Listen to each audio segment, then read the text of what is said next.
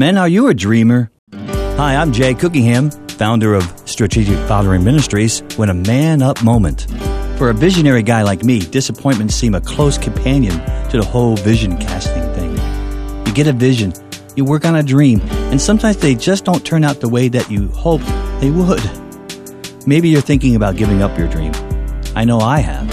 Proverbs 13:12 reminds us that hope deferred makes the heart sick, but a dream fulfilled is a tree of life. Can I encourage you with this thought that you are a gifted child of God and He wants to deliver His message of hope through those gifts? So don't give up, wake up. The dream is given to draw us closer in and to participate in a holy work with the Father. The dream is His, and we are part of that dream.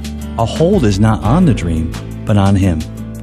God gave you those gifts to honor Him, so don't wait for dreams, go for them. Trust in what He has asked you to do, and even if those dreams look different than when you first dreamt them, open your eyes, see what God has for you.